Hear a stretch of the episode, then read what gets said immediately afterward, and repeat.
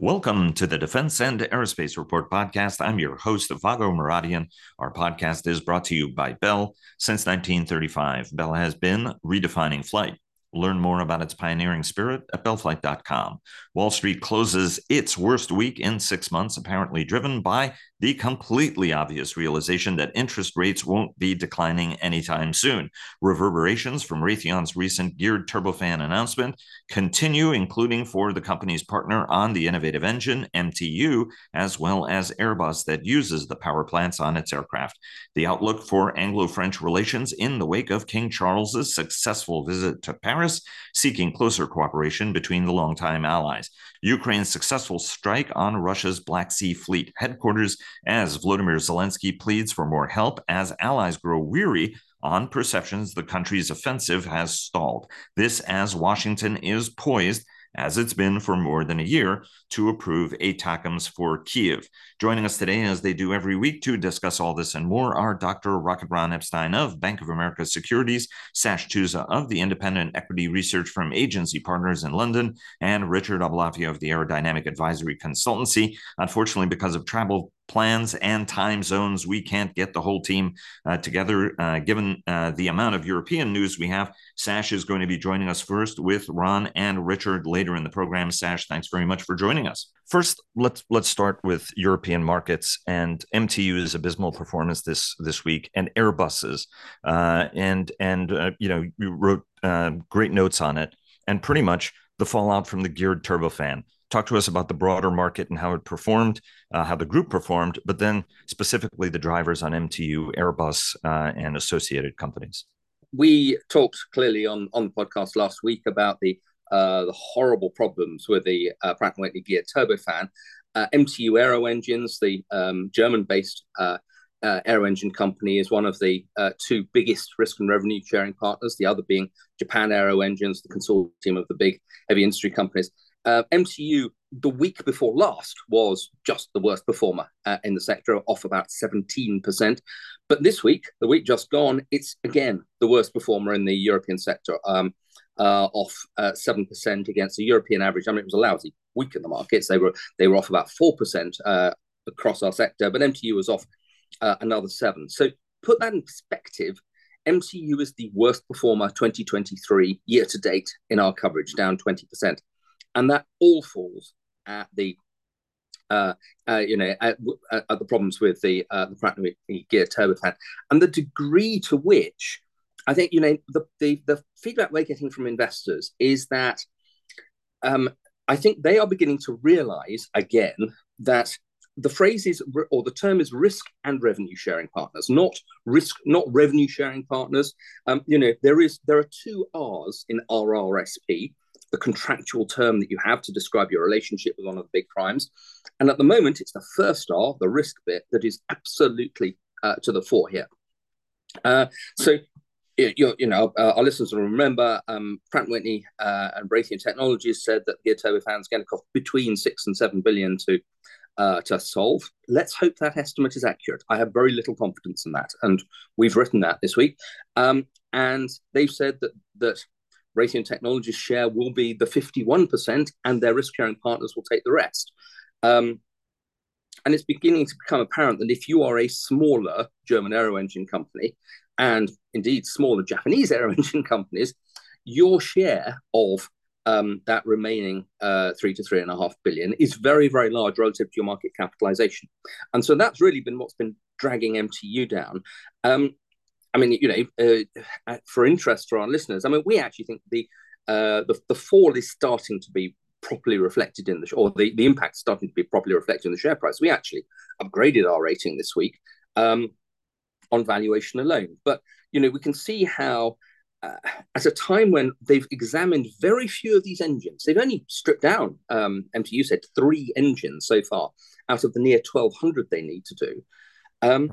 The risk, and if you're a risk-averse investor, and an awful lot are, why look at MTU at this stage when there's another 1,197 engines to go, and things could get worse? And one of the issues that we touched on was Rolls-Royce, which had not identical, but certainly a similar major technical problem with the Trent 1000 engine a couple of 5-6 years back.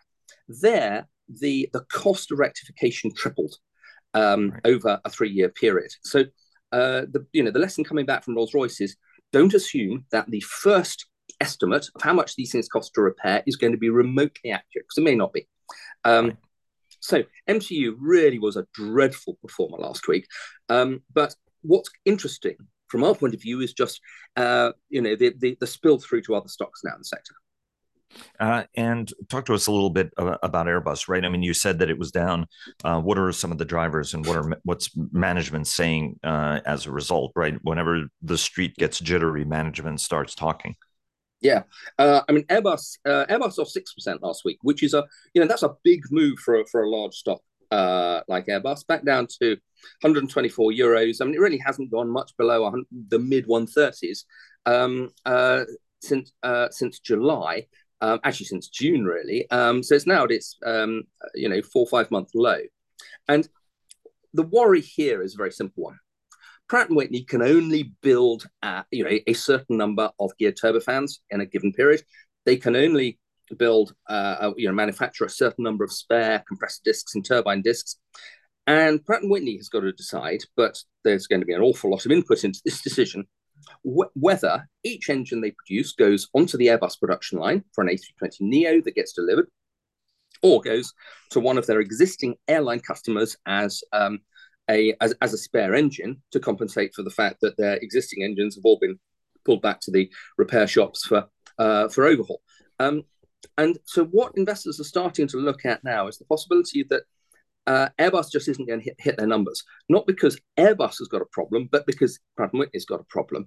And put this in perspective, Airbus guidance for the current year is to deliver about 720 aircraft, of which the vast majority, I mean all but 150 are A320neos.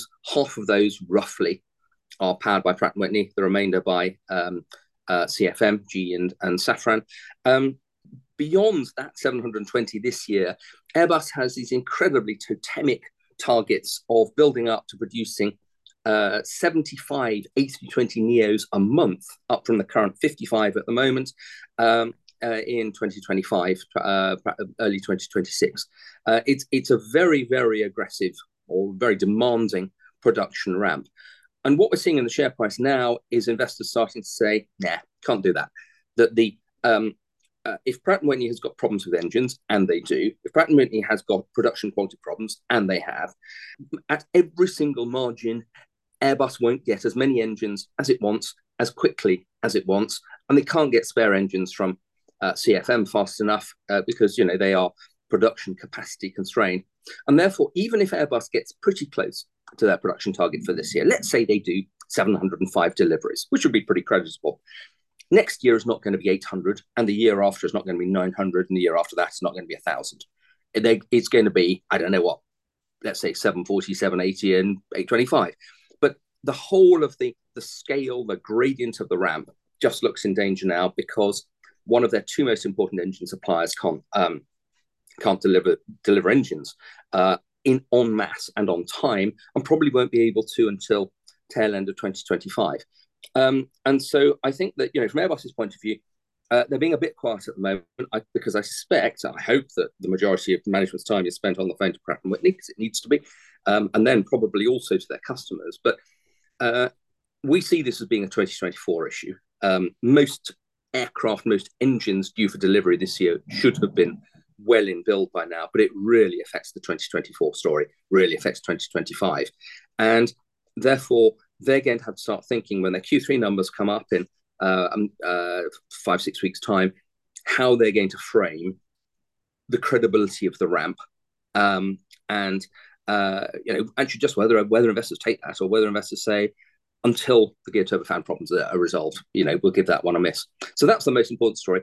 By comparison, if you want to look at the two better performing stocks in what was a pretty tough sector this week, Pratt & Whitney's problems are Rolls-Royce and CFM's gains. Rolls-Royce was only off a couple of percent. Safran only off a couple of percent.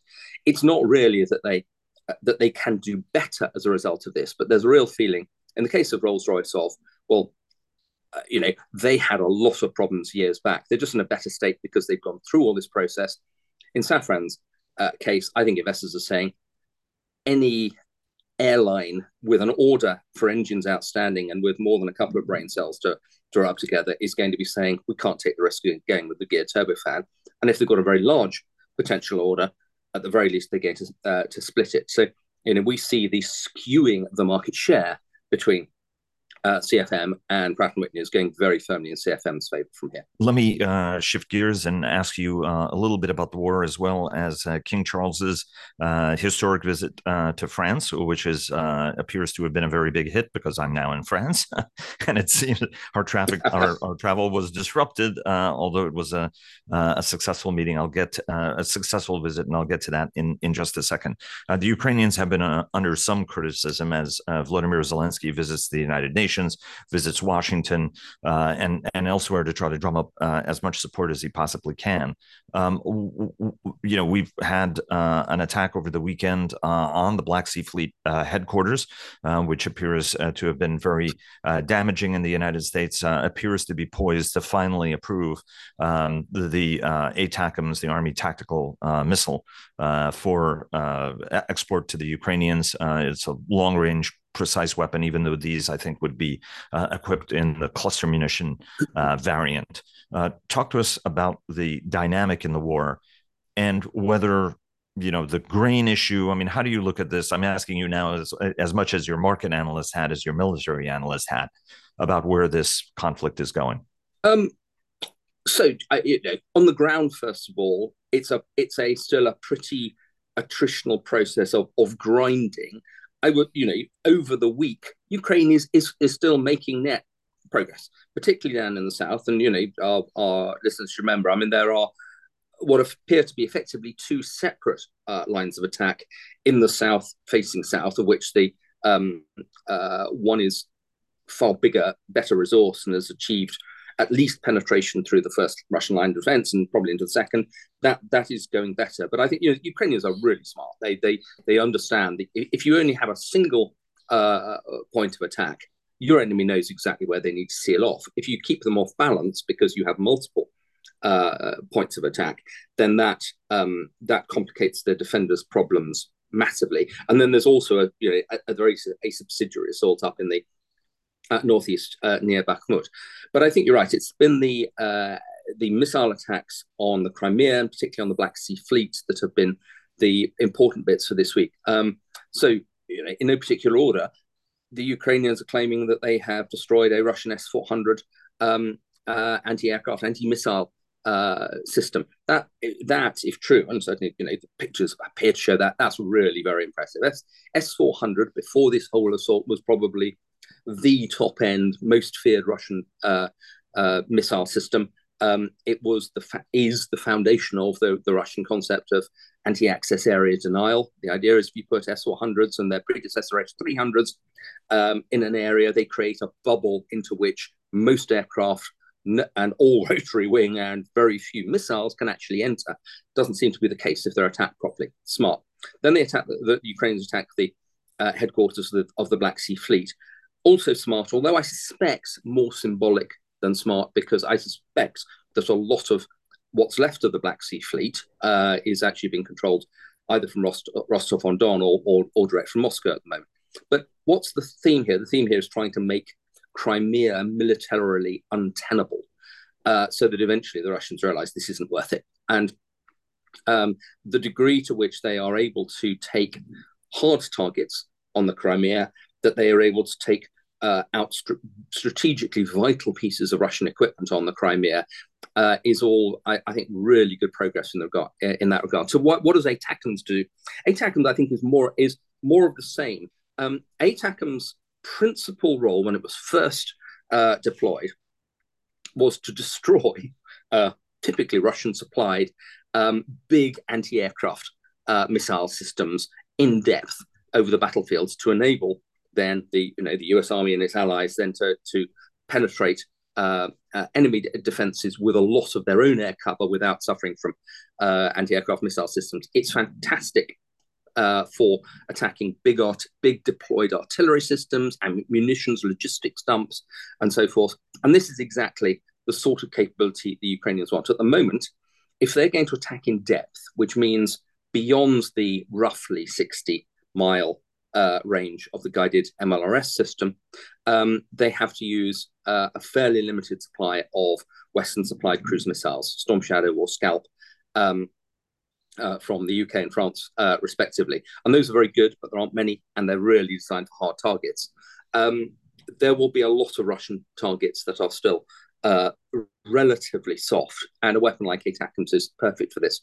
My immediate thought when I heard the news about ATACMS was that the really big question for the US now, and this has been the question for the US for the whole of this conflict, is going to be about who approves targeting. Because the temptation, if you're Ukrainians, to fire one of these off against a Russian target in Russia will be incredibly strong. You know, if there is an S-400 system sitting over the Russian border somewhere, that is an enormous target you would like to get. I'm sure that the US has got a targeting cell set up with the Ukrainians. I think that both sides are going to have to resource it even better to make sure that every ATACMS round fired is signed off at, you know, precise coordinates levels, because otherwise this is probably the most escalatory weapon capability that they will have, Ukraine will have received yet. I have no problems at all with that, but I think it's just really got to be used carefully. And I think used carefully, it will cause the Russians an immense amount of pain. Yeah, even more so than Storm Shadow, which is a longer range weapon and has a precision strike capability the Ukrainians have used with devastating effect to take out ammunition dumps, command and control centers. Is ATACMS really that much more escalatory? They are of a similar, broad capability. I think the symbolism of ATACMS and the degree to which ATACMS is even better suited to big in-depth logistics positions and big air defense positions, air defense radar. We're losing you, Sash. You're dropping out. Wait a minute, say that again, okay, because you dropped out entirely for that. So repeat it, please. Thank you. Sorry, apologies. Yeah.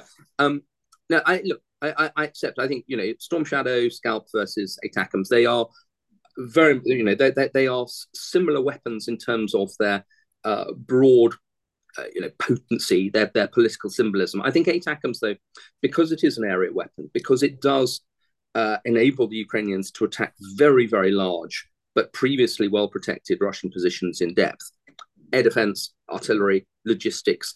And let's be absolutely clear, because it is it's a weapon that looks more like a ballistic missile than anything the Ukrainians have received yet. I think that will make the Russians more unhappy. I don't have a problem with that. They brought all this upon themselves, but I do think that it, this is why the Ukrainians would be advised to use it very, very carefully. And if they do, I think they can have a huge effect. I think the Ukrainians deserve a lot of credit, because they have been very careful to do the strikes in Russia, for example, with organic Ukrainian systems without using Western arms, because I think that's a consideration, whether you're French, whether you're British, whether you're American or others.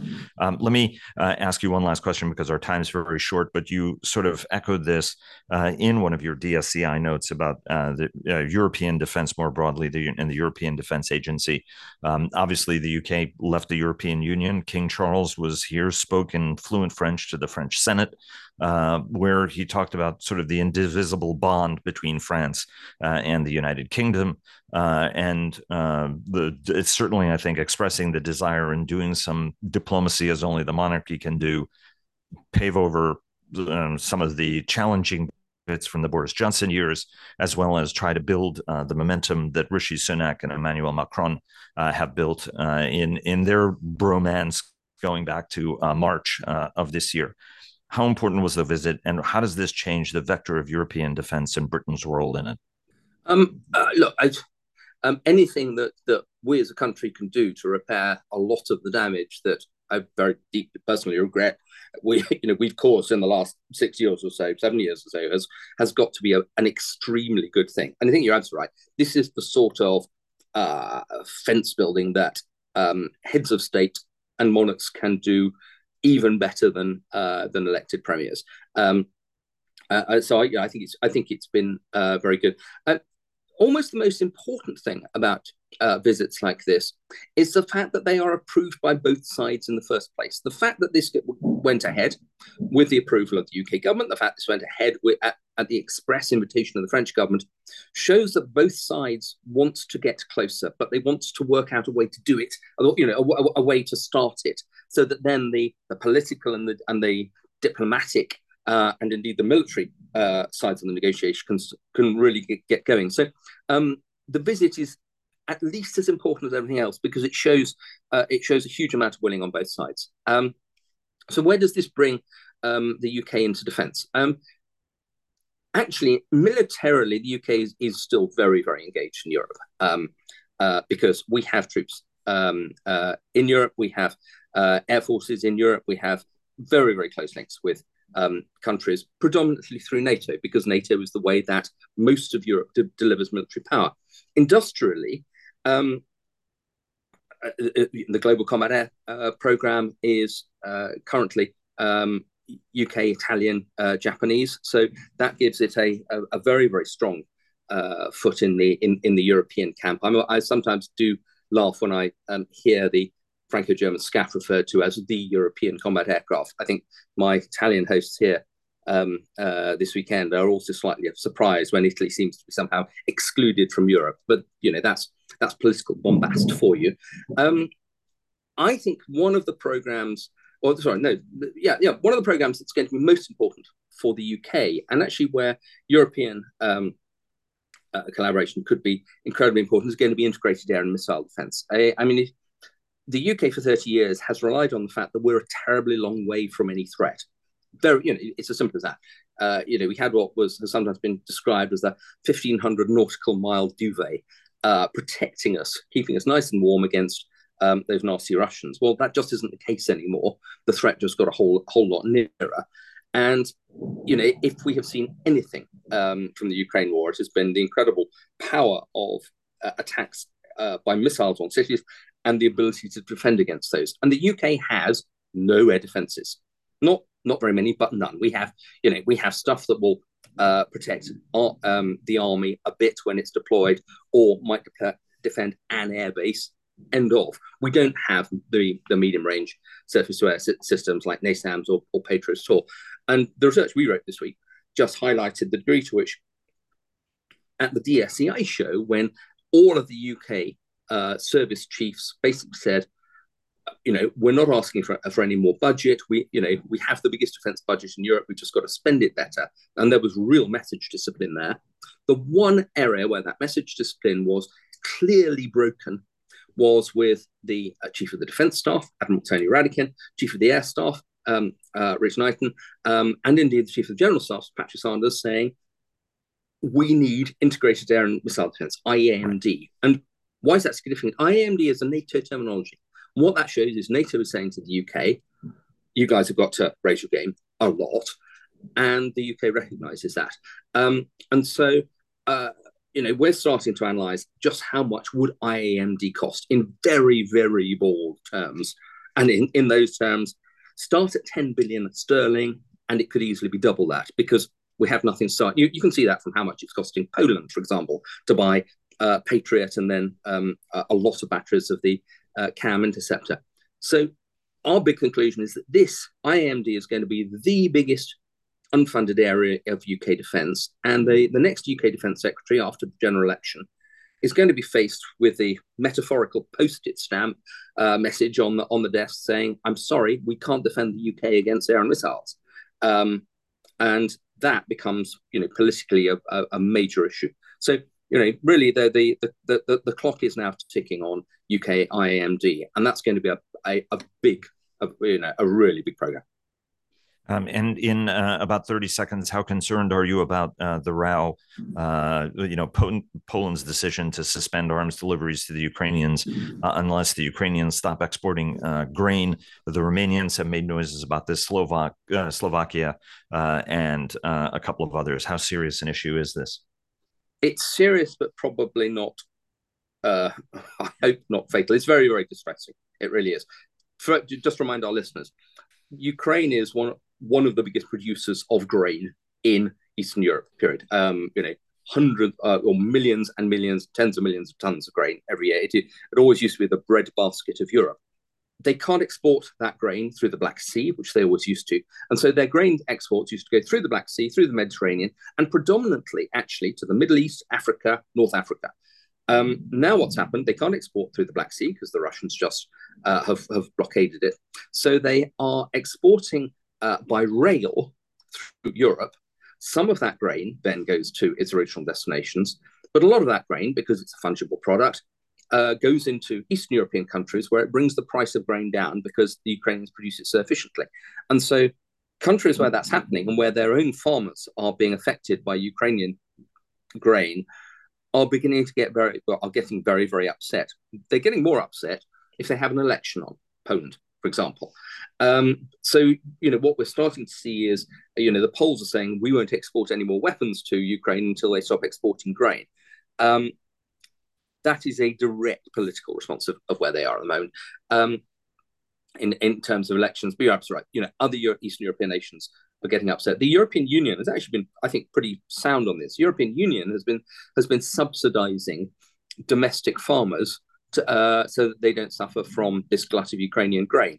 And that's a really good example in my book of how a big supranational, you know, a political organisation should try to smooth over these problems. I hope that that sort of process will continue. Let's be realistic. The Poles aren't going to let the Ukrainians go under, because if they do, they're the next guys on the front line. And they have every awareness of what it's like when you're on the front line directly against Russia. It's not pretty, but it's very, very distressing to see you know, the cracks appearing in the what's otherwise been a very impressive United Front supporting Ukraine. Sash, thanks so very much. Really appreciate it. And hopefully we can all convene together next week. Thanks so much. Bon voyage. Thanks, Vago. Always a pleasure. And I really look forward to talking to Rich and Ron as well next week. And a word from our sponsors. Bell sponsors our daily podcast. HII sponsors our global coverage. General Atomics Aeronautical Systems sponsors our strategy coverage. Ultra Intelligence and Communications sponsors our command and control coverage. GE Aerospace sponsors our air and naval coverage. And Spirit Aerosystems Defense and Space sponsored our coverage of the Air Force Association's Airspace Cyber Conference and Trade Show.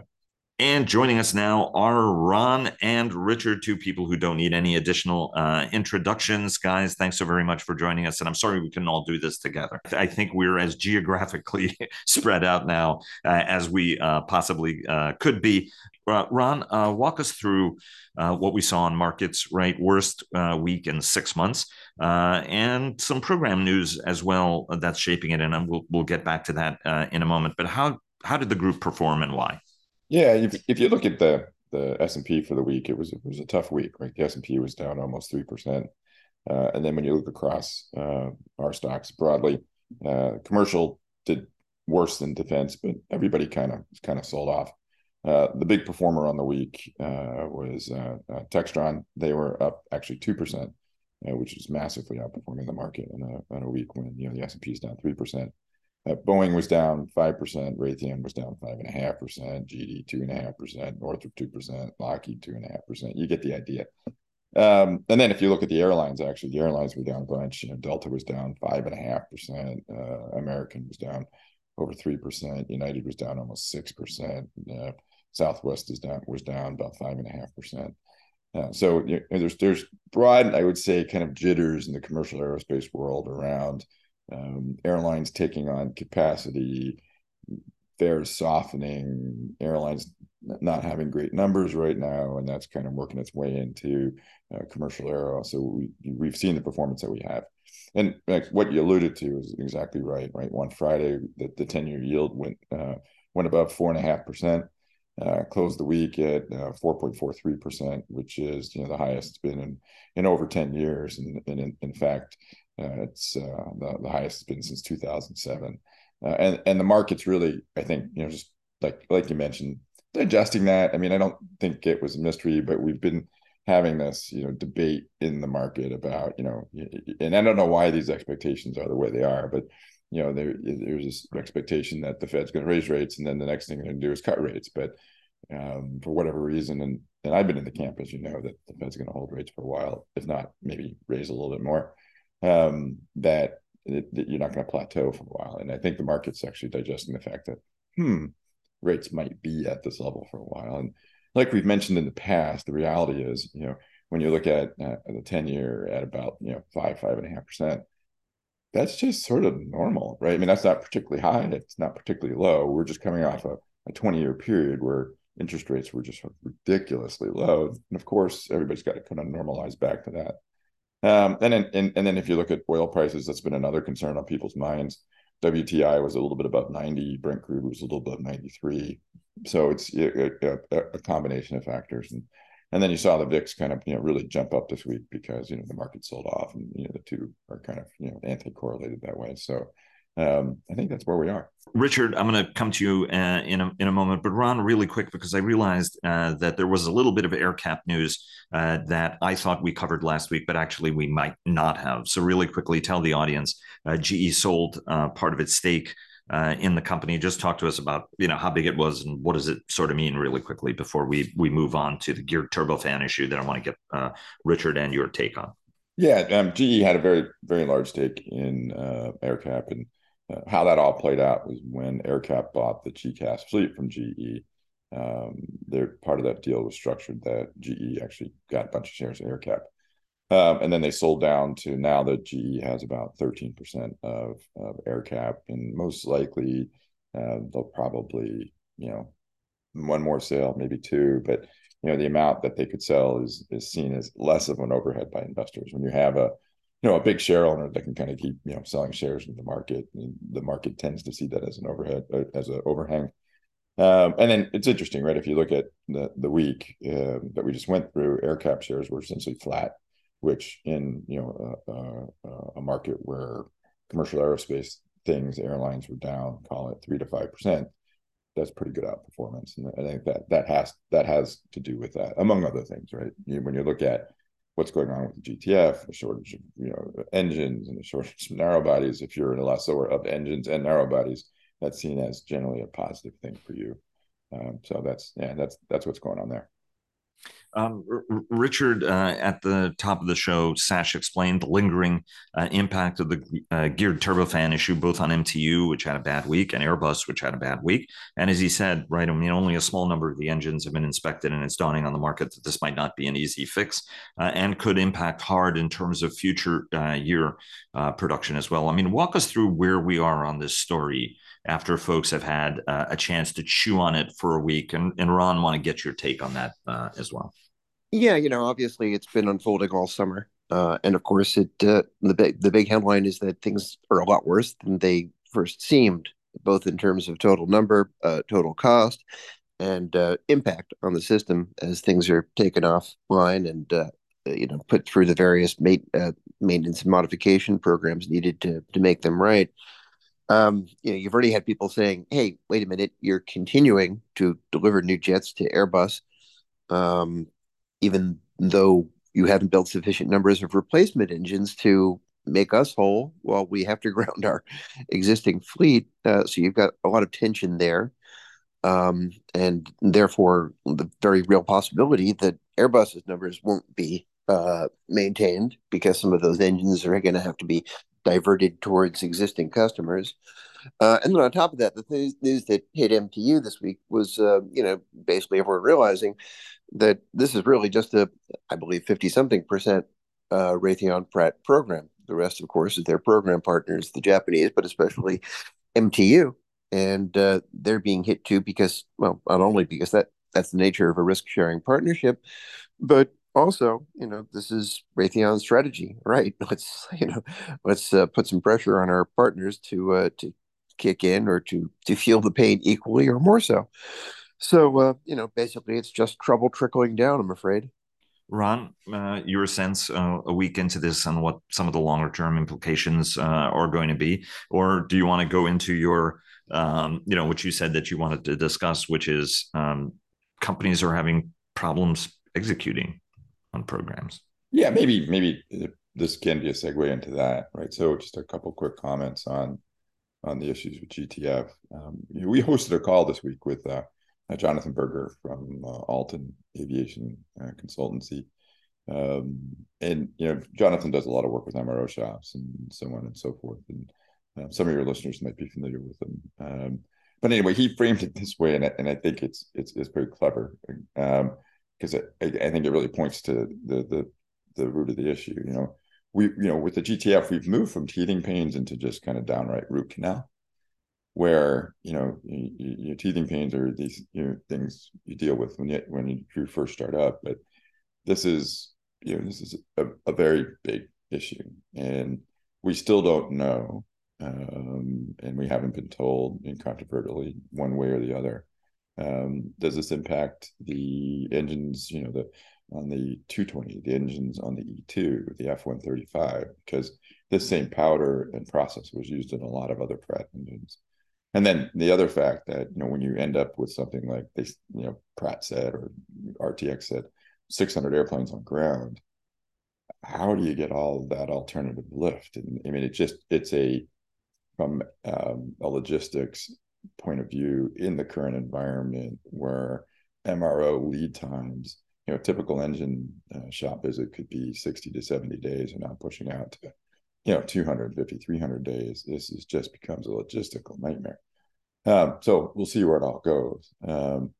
And then maybe that's a transition to, if you think across pretty much all the primes and all the OEMs, everybody's got execution problems all over the place. Some of this started pre-COVID, you know, clearly, as an example, if you look at kind of all the stuff going on with tanker, but some didn't. And, you know, most certainly you have to, you have to think that on some level that COVID, the mass retirements from the industry, just sort of the loss of intellectual capital and intellectual capability, and skills and tribal knowledge that the industry lost when you had these big retirements post-COVID, has just aggravated everything. Where if you had a problem and the problem could have been contained in X number of days or X number of expense, if you just don't have that knowledge around anymore, everything just seems a lot worse. And when you think across truly any prime or any of the OEs or many of the suppliers, everybody's having problems all over the place. And you just have to kind of wonder and scratch your head on some level, is the industry kind of broken, and how long is it going to take to get the intellectual horsepower back, both, you know, on the shop floors and in the engineering ranks, to get everything back on track? Richard, do you subscribe to that brain drain element of the discussion? Yeah, I mean, how could you not, right? I mean, it's for years we've known that there's demographic bathtub issues, but the pandemic exacerbated that so much because, you know, early retirements were the easiest way to cope with what appeared to, ironically, be an oversupply of labor situation back in 2020, horribly enough.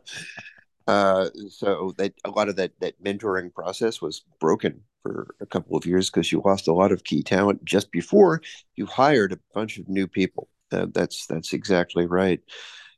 You know, there's then you've got the broader labor situation. I keep stressing that, I can't stress this enough, but this is the first time in history that we've been the lagging indicator in this economy. You know, almost always civil aviation leads the way in an economic recovery, and this time, if you look at that wonderful Federal Reserve data set that shows everything that I don't care about. It's I think the technical title of this data set is non-defense capital goods excluding aircraft, Richard. It's and it took off bat out of hell before civil aviation did. What's the read-through? It's these other sectors of the economy, the other 99% or whatever, right, hired people first. And we were smacked in the face by inflation. It doesn't normally happen this way. Normally, we hire first. Right. That hurts. And, then there's so many other factors. But let's be honest here. There is the under-resourcing aspect. We were hiring fast, but not fast enough, because a lot of people were starved for working capital in the aftermath, not just of the devastating pandemic, but also because of the MAX shutdown in the case of many suppliers. So, even though there was a breakneck upward ankle, it, because of that, being last to the game and hiring people and the under-resourcing aspect, it was even worse than it would have been otherwise.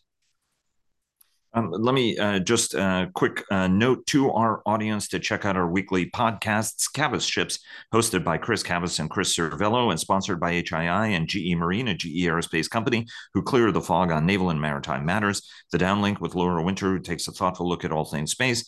And our Air Power podcast, sponsored by GE Aerospace, that I co-host with our very own JJ Gertler. Ron, do you think that some of this great exodus of talent, right? I mean, not all of these people fully retired, put their feet up and went to the Carolinas, Florida, Arizona, or someplace else, right? Some of these people did end up getting hired at innovative smaller companies. Ultimately, do you think that at a time when the department is looking to drive an innovation agenda and starting to do things differently. Folks are going to hear me say Jet Zero again, but I think that was a tectonic decision. And we've heard from the Secretary of the Air Force and other leaders. It is a model that has been employed and will increasingly be employed. Do you think that this gives an advantage to new entrants in terms of talent, where it's not an empty promise by, sort of five guys and gals in a garage, right? That it's like, holy cow, they may have actually some real engineering acumen behind them that may be driving what it is that they're doing. Yeah, it's a good point. I think up to a point, and the challenge, and I think this is the challenge for the DOD is, and we can use Jet Zero as an example, you can give them that initial contract that's, good size, right? It's for $250 million approximately. But what happens next, right? And I think one of the challenges that the DOD is going to have to figure out, and maybe they have already, maybe they haven't, I don't know, is this small companies coming up with innovative things, and then the products getting stuck in that, call it, valley of death, right? They become interesting DARPA-esque things that ultimately go nowhere, right? So that's the challenge. I really do think, right? So it's to the credit of the DOD, I think they have made a lot of progress in, well, how do we fund, interesting smaller startups? And we've seen that not just Jet Zero, right? I mean, we've seen it with some of the vertical eVTOL companies and other novel things, right? But ultimately, what is the commitment to getting an actual product out there? How do you get a new innovative thing in the budget, right? Because that always becomes where things die in the valley of death is just getting it in the budget is this huge hurdle. So I think it's very encouraging. It's the right direction, but they're not there yet. Richard, do you think that this, just using your personal experience and contacts, it has some of this talent flowed to small innovative shops that become the threats for the bigs downstream? Anecdotally, it certainly seems this way. Especially our friends at Jet Zero. I mean, it's boy, there's an awful lot of familiar faces, old friends, and retired talent who's just passionate about the industry and want to stay there, and certainly some other innovative companies. I'm going to have to go perhaps with a little bit of a glass half full. Inside every silver lining, there's a dark cloud, which is that a lot of these innovative shops are, our friends in the eVTOL world, several hundred of them strong, and they've dragged an awful lot of talent away from the industry. And I tend to regard much of this, not all of it's going to be, wasted, but a lot of it's going to implode. It's going to be an unpleasant bubble. Some will survive. Some will be interesting new air vehicles, but there's 250. No market needs 250 new design concepts, all dragging talent away from the traditional part of the industry. That really concerns me. If there were 20, I'd be thrilled. 250? No, we could use those people. Can we have them back, please? Interesting Interesting indeed. Let me, I want to get to Textron, and the deal between Textron and NetJets, 1,500 airplanes, which is a pretty big order. And Ron, why don't you start us off? And Richard, what does this mean? Right. I mean, we have some genuine traffic questions, right? All of us are in this system and we're traveling a lot and we're noticing changes in patterns on how people travel, and then some overcapacity issues, some of which may be resolved by engines that don't work. And then all of a sudden we have less capacity. Anyway, Ron, talk to us a little bit about the Textron NetJets deal and what it means. And then maybe Richard, take a look at that projected future capacity and, where you see capacity going kind of broadly, because Ron sort of referenced it at the top. Go ahead, Ron. Yeah, it's interesting. If you look at the Textron NetJets deal, it's for 1,500 options, right? So it wasn't firm, but it goes out, 15 years. Yeah, 1,500 years. It goes into the next millennium. It's 15 years. So that's about 100 options a year, ballpark. If they're executed, that's a lot of planes. And this is an extension of a trend we've been seeing where fleet operators have been making bigger orders or bigger intentions to order through option programs. Embraer just had another deal like this with NetJets not too long ago. It was around the timing of eBase for 250 aircraft, and I think that was for Praetors. And what's interesting here is a couple things. You're seeing the fleet operators making orders that on one hand are, it's very, from a disclosure point of view, very clear, right? And what I mean is, if you go back to the financial crisis, and Cessna had a big backlog, and then pretty much overnight during the financial crisis, that backlog disappeared. Well, if you're placing options for orders, I think it's a more clean way to represent what your backlog is. Is NetJets really going to take 1,500 airplanes? Maybe, maybe not. No, we'll see. Right. But it's showing and it's positive from the side of view. It's an intention. If we can and conditions are there, this is what we want to do.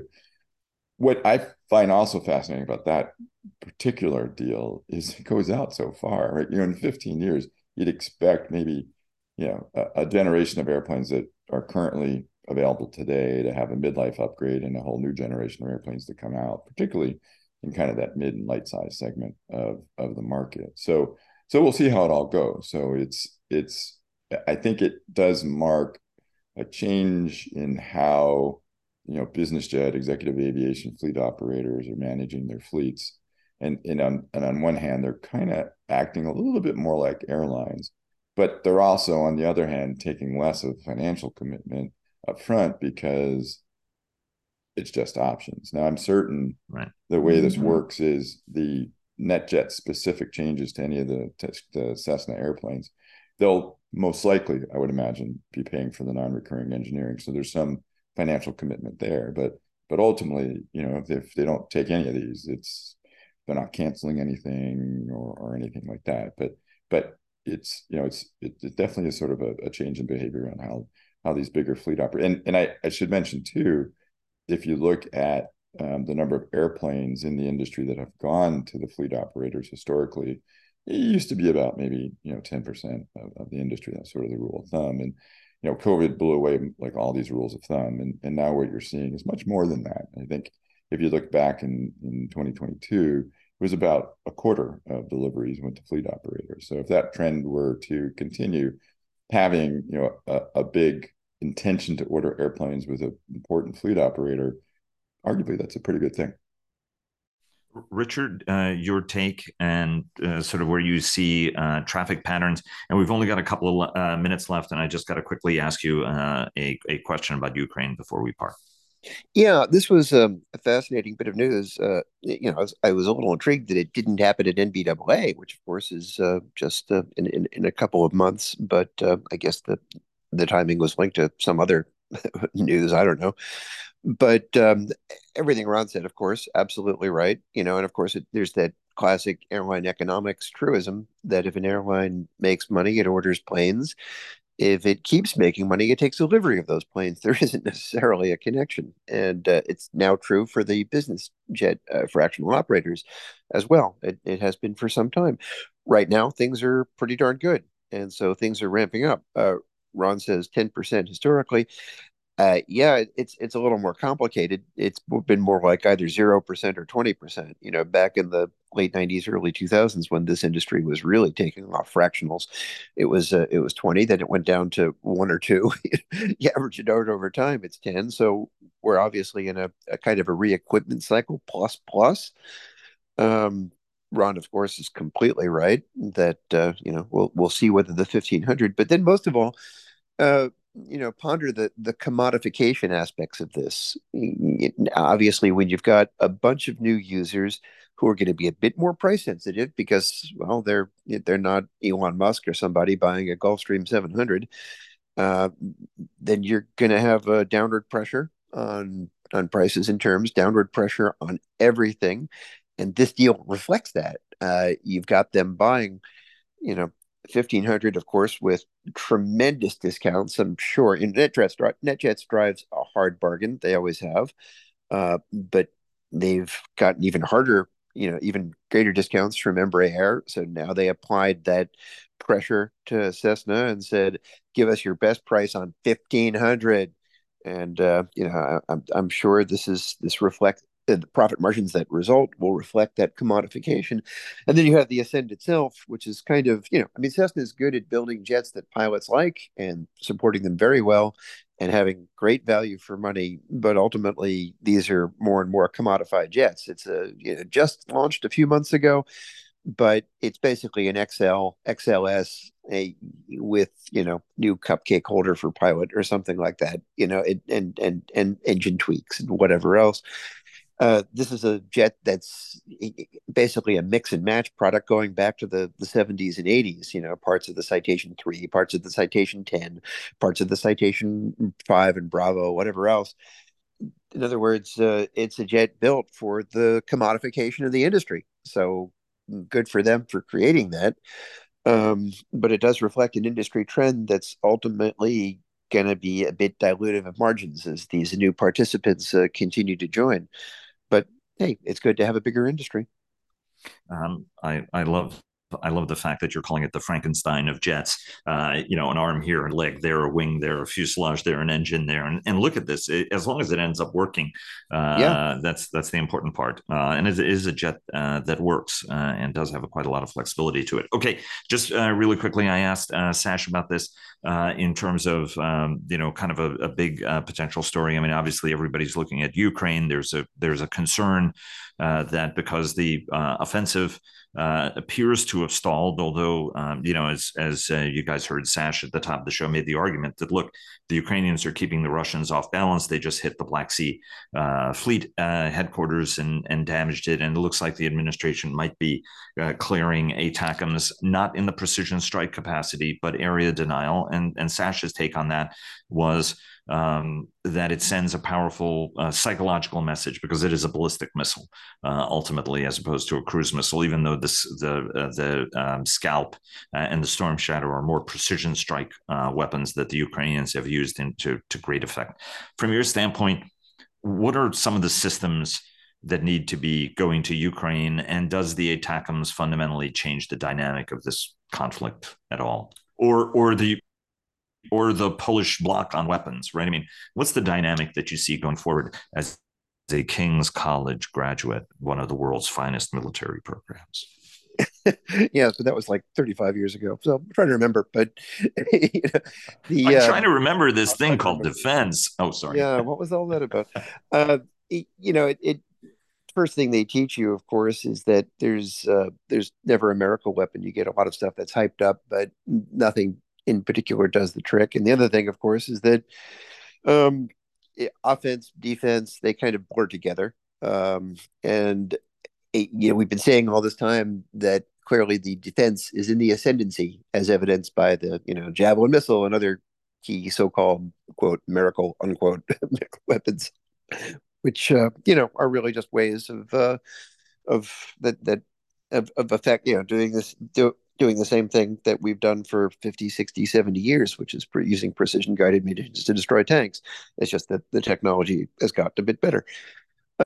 Anyway, range and the ability to carry the war home to the enemy is clearly something that Ukrainians are keen to do. What happens when they do that? Because right now they're, hitting counter-value targets like, the Black Sea Fleet and whatever else. What if they start hitting, civil infrastructure or oil refineries or things like that as they bulk up their offensive weapons capabilities? That's going to be something key to follow. And how will the Russians react to that?